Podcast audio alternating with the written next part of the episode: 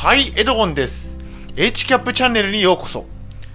現在私は40歳で、統合失調症を患って3年間精神病院に入院をしていました。今は無事に退院できて、ここグループホームで生活をしています。ブログ HCAP も2年間運営していて、統合失調症にフォーカスして発信をしています。自己紹介としてプラスとしてお伝えしたいことは、現在お酒は特別な日だけ飲むようにしています。昔は結構自宅でも飲んでいたんですが、今はもう本当に特別な時だけ、友人と飲む時だけに抑えています。本日の内容ですが、下の概要欄に目次も入れておきましたので、合わせてご確認ください。本日の内容は、統合失調症とお酒、相性はということでお送りしたいと思います。どのような方に向けて発信をしているかと言いますと、統合失調症の方、統合失調症とお酒の相性について知りたい方に向けて発信をしています。本日の目次がですね、5点ありまして、1点目がお酒は好き、そして統合失調症と診断されたといった内容です。2点目、統合失調症と診断された後について。3点目、入院後のお酒は。4点目、主治医に友達と飲んでもいいか確認をしたいということ。5点目、お酒を飲まずに節約をしているということについて今日はお送りしたいと思います。まず1点目、お酒は好き、そして統合失調症と診断されたということですね。そうですね、大学生の時は、初めてお酒を飲みまして、結構美味しかったですね。で、飲み会ではもう本当に毎回のように生ビール3杯、酎ハイ3杯、焼酎も少々といったところで結構飲んでいました。お酒大好きだったので、面白かったですね、飲み会の席は。で、お酒を飲むと楽しくなりました。楽しい気分になってましたね。で、30代に入って自宅でも飲むようになりました。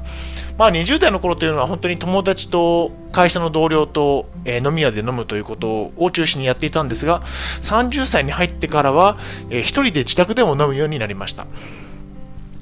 で、そんな中、33歳で、幻聴幻覚がひどくなり、統合失調症と診断されたのです。で、それでお酒との関係はガラッと変わりました。で、目次の2点目、統合失調症と診断された後についてですね。統合失調症と診断された後もお酒は飲んでいました。で、統合失調症に診断されたんですが、お薬は飲みませんでしたと。毒でしかないと思っていた私は、統合失調症と診断された後にお薬は飲んでいませんでした。そのため、再入院となってしまったのです。で、繰り返してしまって、3回の精神病院に入院をすることになりました。で、目次の3点目、入院後のお酒はということで、最長で3年間入院したことがあったんですが、その3年間はお酒は一滴も飲みませんでしたと。で、外出も週に1回許可されていたんですが、お酒は飲みませんでした。で、新宿に一人旅も行ったんですが、お酒は飲みませんでしたということで、もう懲りたんですね。過去1回、2回と入院をしてきて、毎回薬も飲まずに症状が悪化して、また再入院になって、で、3回目の入院でようやく懲りて、自分は統合失調症なんだと。認識できるようになって、で、お薬もしっかりと飲むようになったと。3回目の入院でようやく気づけたということですね。それで、お酒も控えるようになりました。で、目次の4点目、主治医に、友達と飲んでもいいのかを確認しました。で、ここに書いてあるんですが、結果としては OK と言ったところで、お酒を、退院をしたら、3年間入院したところの精神病院を退院したら、友達とも飲んでもいいのか確認しました。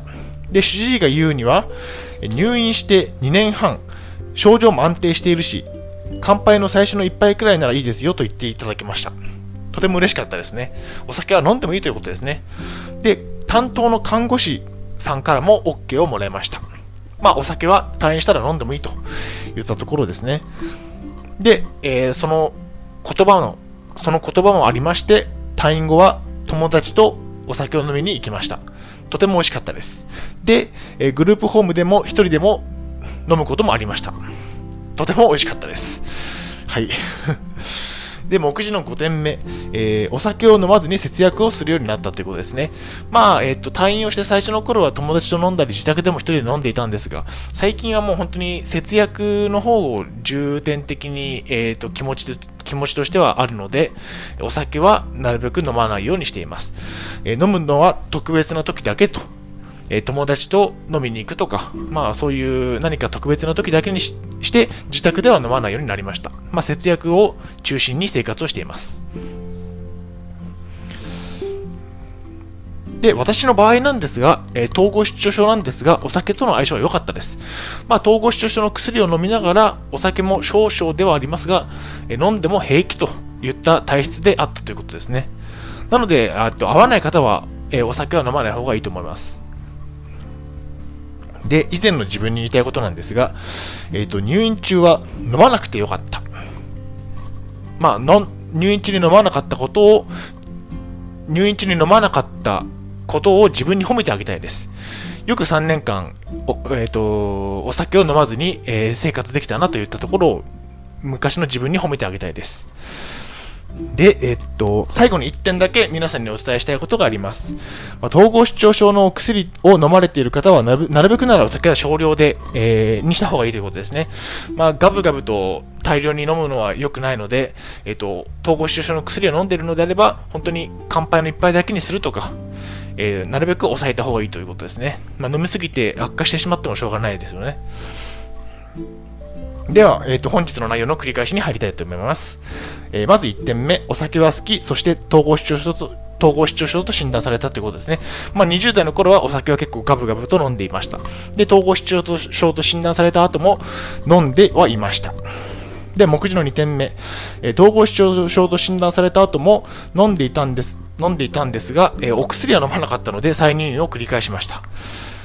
で、3点目、入院後のお酒はということで、3年間の精神病院に入院をしたときは、お酒は控えるようになりました。